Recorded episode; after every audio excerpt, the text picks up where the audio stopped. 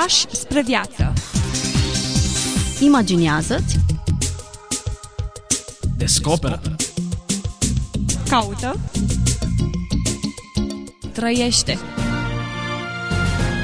trăiește. Trăiește Fi liber. Pași spre viață Bine v-am regăsit, dragi ascultători, la o nouă întâlnire. Bun revenit, îi spunem și pastorului Ghiță Mocan, prezent în studioul nostru. Mă bucur să ne reîntâlnim. Astăzi călătorim din nou în trecut, în primele secole, în preajma unui uh, părinte al bisericii, despre care am mai discutat într-una din emisiunile noastre, însă ne oprim asupra unui imn al raiului, atât de frumos scris, încât uh, mi se pare irezistibil, pur și simplu ar fi păcat să îl ratăm. Efrem Sirul este autorul acestui text. Înainte de a spune câteva cuvinte despre Efrem Sirul și apoi de a cita câteva strofe din imnele Raiului, aș dori ca o precizare, ca o precauție pentru ascultătorii noștri, mai ales cei care vin din mediul evanghelic, să spun următoarele.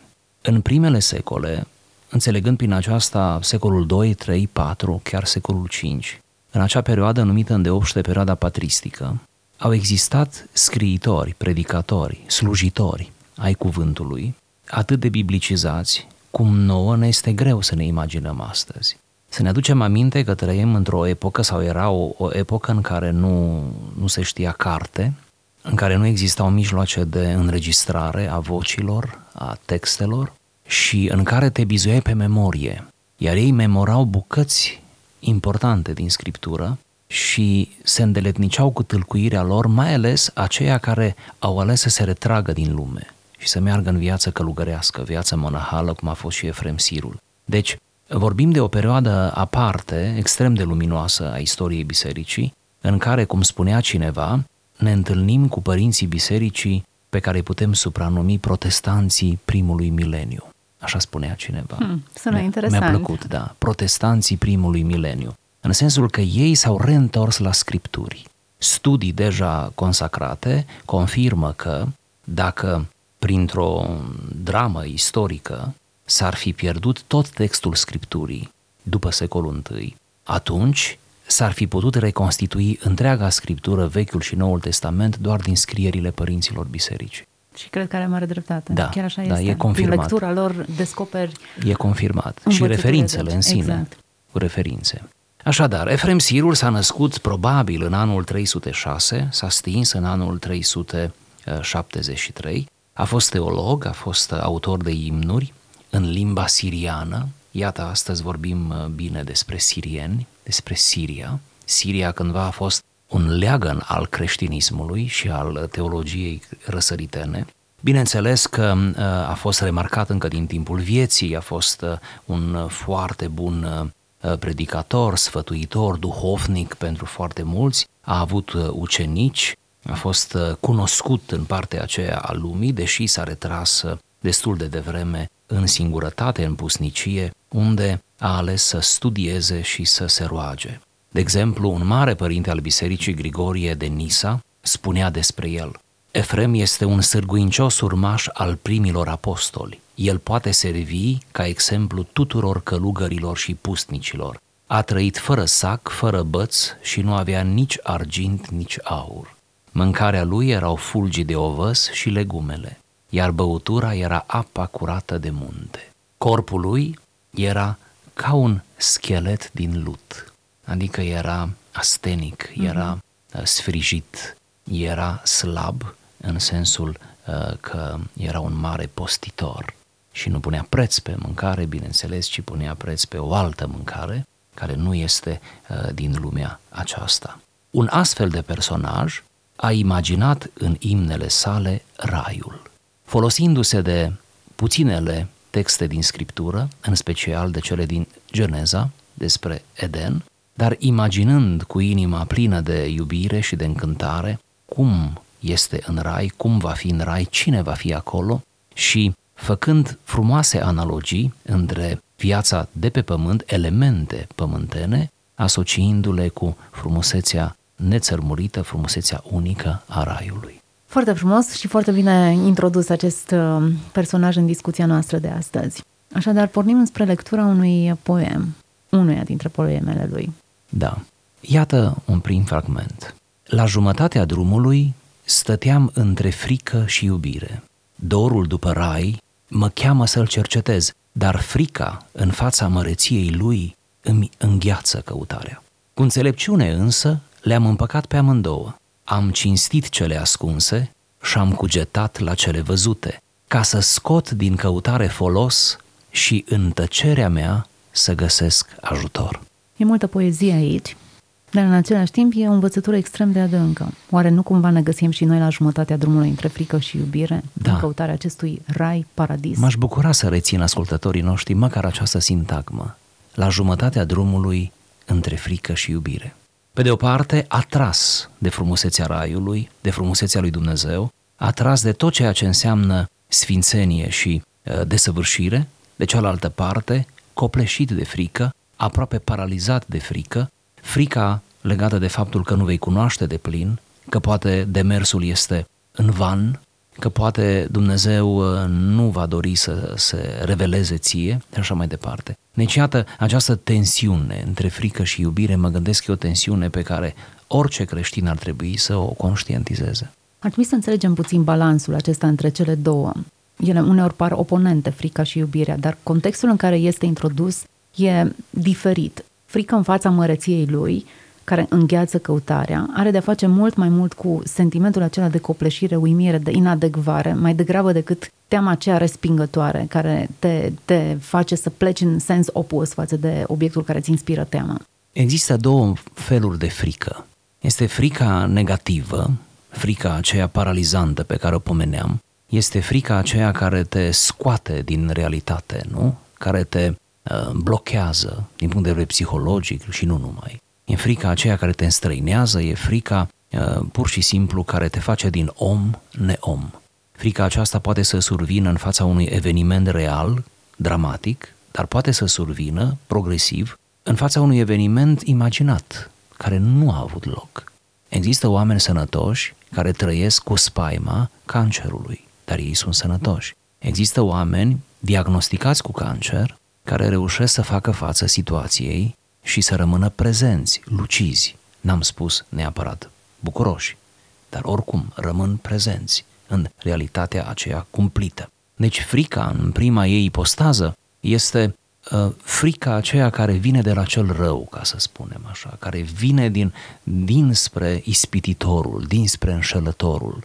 E frica șoptită în minte, în urechile noastre, care pur și simplu ne scoate din uh, viața noastră reală și de pe traiectoria noastră ne bulversează sub toate aspectele.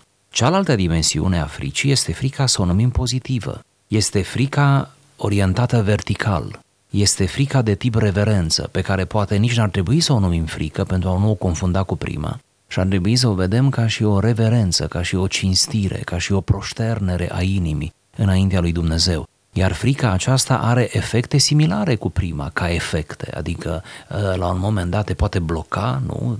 Poți să rămâi implacabil cumva, poți să rămâi copleșit, poți să rămâi aproape paralizat înaintea dumnezeirii și a realității pe care nu poți cuprinde, nu?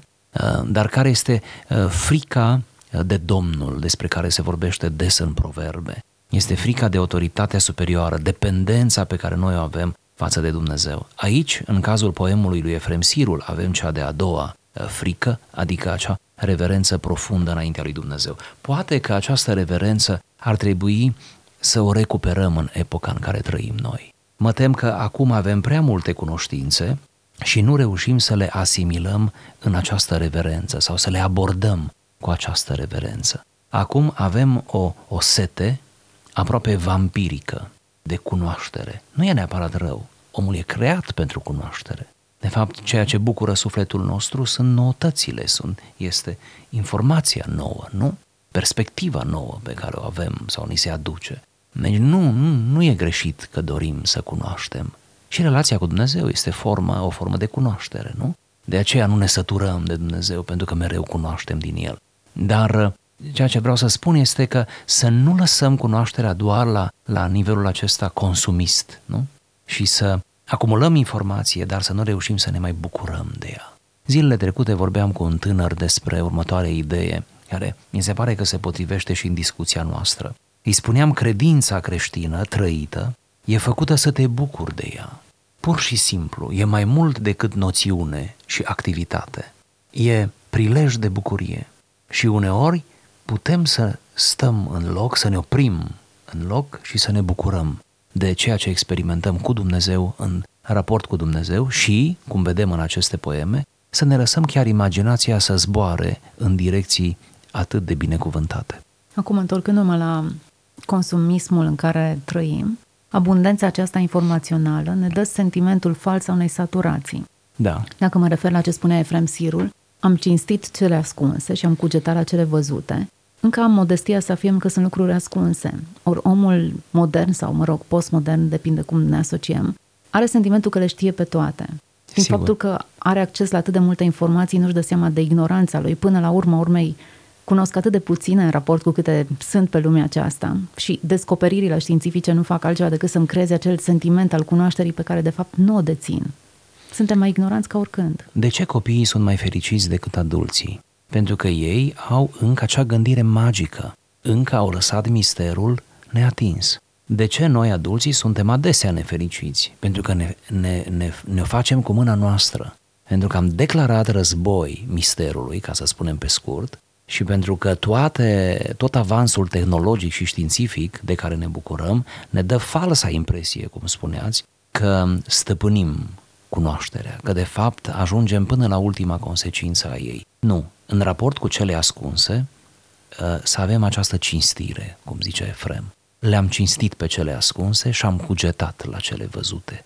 Adică am făcut analiză pe ceea ce puteam să înțeleg și am respectat ceea ce nu puteam să înțeleg.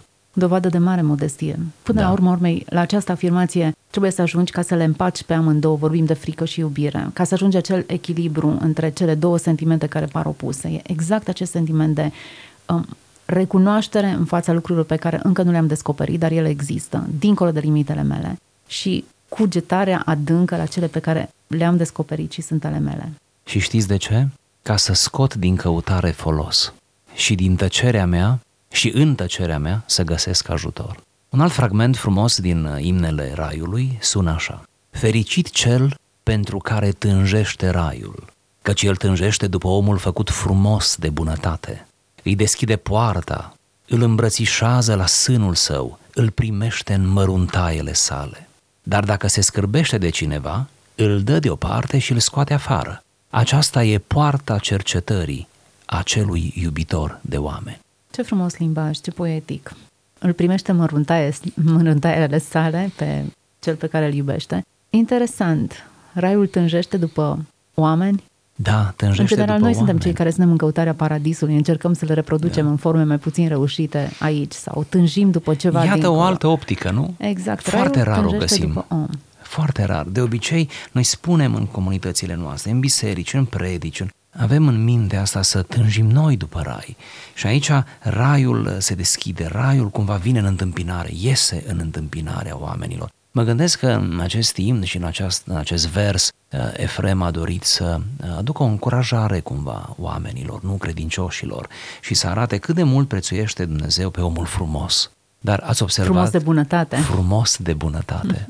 Iată o altă expresie care merită să o rețină ascultătorii noștri. Frumos de bunătate. Eu am mai reținut încă una pe finalul acestui uh, paragraf, acelui iubitor de oameni. Iubitor de oameni. Numindu-l, bineînțeles, pe Dumnezeu.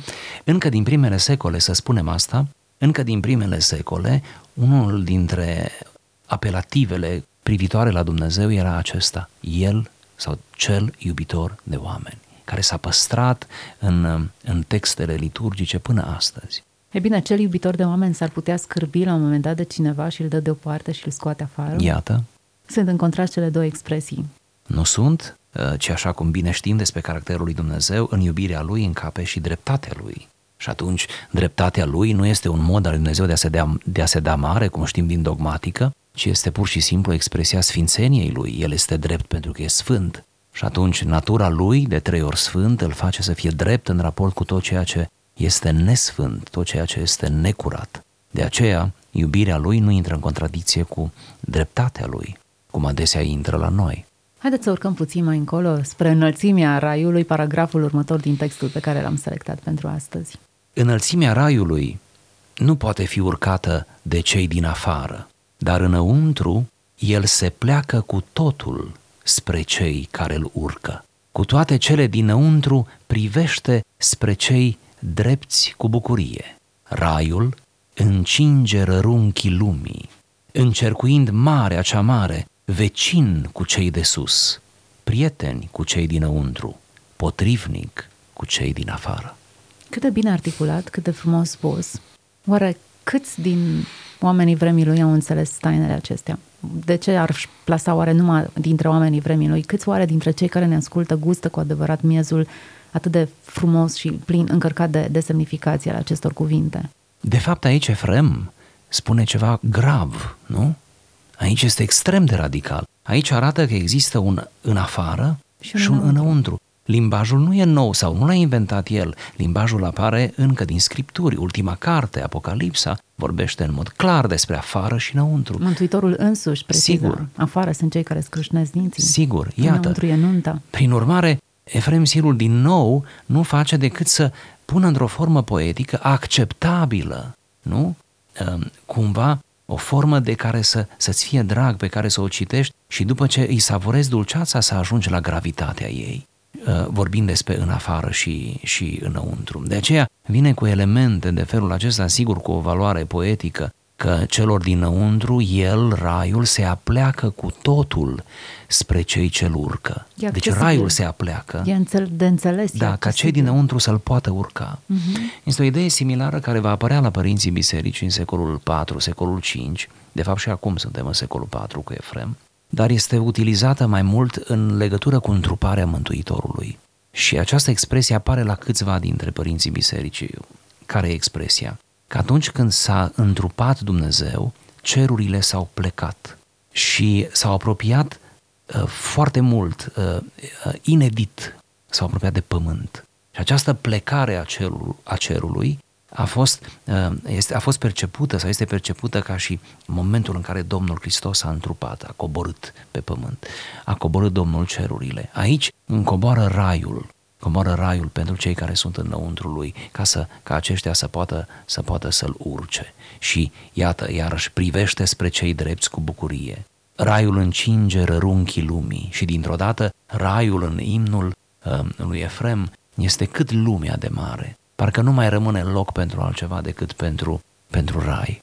Vecin cu cei de sus, prieten cu cei dinăuntru, potrivnic cu cei de afară. Interesante, gre- definite toate granițele acestea. Da. Mi-am amintit de uh, mănăstirea Voroneț, o imagine destul de sugestivă, atunci când intri în interiorul uh, sanctuarului, de atunci observi că ușa aceea mică de intrare, când te întorci spre ea, e de fapt corpul Mântuitorului. E hmm. portretizat pe perete. Doar când ești înăuntru îți dai seama că ai intrat prin el. Atunci când intri în incinta bisericii, nu realizezi că ușa aceea mică, de fapt, e Hristos, dar toți cei care sunt în interior știu că au ajuns acolo doar datorită acelei Da, ce frumos, uși, ce plastic, nu? Foarte plastic și sugestiv, foarte sugestiv. Doar cei dinăuntru realizează cum au ajuns acolo. Doar cei care fac parte din familia și din casa lui Dumnezeu realizează că ușa, poarta, intrarea, accesul e Hristos. Cei hmm. din exterior nu înțeleg. Hmm. Li se pare o nebunie, li se pare de neînțeles, inaccesibilă. Exact cum Efrem menționează aici, inaccesibil este raiul pentru cei din afară, dar hmm. înăuntru e atât de simplu, atât de înțeles, atât de acasă. Sunt și alte poeme în următoarele secole, după Efrem, cum ar fi, uh, undeva trecem de secolul X, ajungem la Simeon, noul teolog, probabil că am vorbit noi despre el, dacă nu o să vorbim și din imnele lui. Al lui se numesc imnele iubirii dumnezeiești. Și el are, cel puțin într-un imn, aceeași idee, să ne străduim, să ne curățim, să ne pocăim, astfel încât să nu cădem în întuneric, ci să rămânem în lumină, să nu cădem, cum ar veni, lângă Dumnezeu sau pe lângă Dumnezeu, razant, într-un fel, vrea să spună el, cu Dumnezeu, adică atât de aproape și totuși să fim afară, ci să cădem înăuntru. Aceeași idee de a cădea înăuntru. Vedeți, când pui problema în felul acesta, și destinul omului și marea luptă a omului într-o mântuire a sufletului și o pui în termenii să cazi înăuntru, să cazi în Hristos, nu? Să cazi în rai, cum ar veni aici, nu? La prima vedere pare o chestie puierilă, nu? Pare o chestie cumva incorrectă, dar uh, e atât de profund teologic uh, acest adevăr, pentru că arată cât de puțin este aportul nostru, nu? cât de mic este aportul nostru și cât de slabi suntem noi și că, în definitiv, uh, ce bine că Hristos există, că Raiul există, că șansa ni s-a dat, că acest, acest cadru există, ne așteaptă, nu? Să mergem spre următorul paragraf. Cel drept, adică Dumnezeu, a văzut că Adam se făcuse îndrăzneț pentru că el era îngăduitor și știa că va călca din nou porunca dacă i-ar da prilejul. Adam doborâse hotarul slab și blând, așa că în locul lui Dumnezeu a așezat altul, păzit cu putere. Cuvântul și porunca fuseseră hotarul pus pomului. Acum însă heruvimul și ascuțișul sabiei s-au făcut zid de împrejmuire al raiului. Doamne, cât de frumos! Nu știu dacă mai putem să zicem ceva. Da, parcă stricăm, text. nu? Mai bine am recitit. Este extraordinar. Oare nu vorbește asta despre însuși caracterul lui Dumnezeu care pune hotar slab și blând? Sigur, și rebeliunii omului, Incredibil. Nu? M-am gândit de atâtea ori, de ce Dumnezeu nu ne constrânge într-un mod de a face binele? De ce nu, nu plasează... Hotarul e atât de slab și de permisibil, de accesibil. Hotarul slab și blând. Foarte frumos spus. Bravo, Efrem.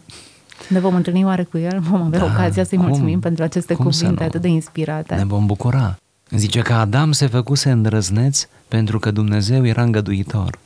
Oare nu acesta este profilul îndrăznețului din ziua de astăzi, tocmai pentru că Dumnezeu este îngăduitor și nu-l plăznește imediat cum încalcă porunca?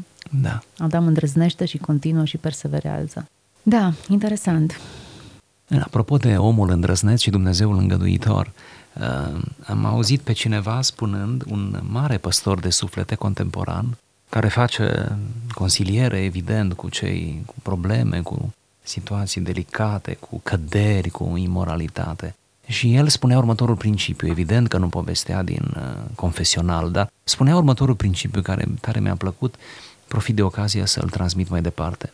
Zicea că uneori vin la el, mai ales tineri, uh, care au tot felul de căderi, mai ales uh, imoralitate, unii dintre ei robiți de păcate trupești și vin la el și îi vorbesc despre căderile căderile lor și uh, unora le pare rău, dar se văd cumva incapabil de o întoarcere, de o așezare pe cale și, și așa. Și unii, pe fondul acesta al unei păcătoșenii recunoscute, îl condamnă într-un fel pe Dumnezeu sau se întreabă, auziți ce se întreabă ei, dacă Dumnezeu există, da, dacă Dumnezeu există, de ce mă îngăduie pe mine să fac așa ceva? De ce nu-mi iese înainte uh-huh. în sensul violent E cumva ceea ce spunea. Exact, exact. De ce nu-mi iese în mod violent? Atunci el le explica acestora cu multă înțelepciune în termeni, în termeni de felul acesta.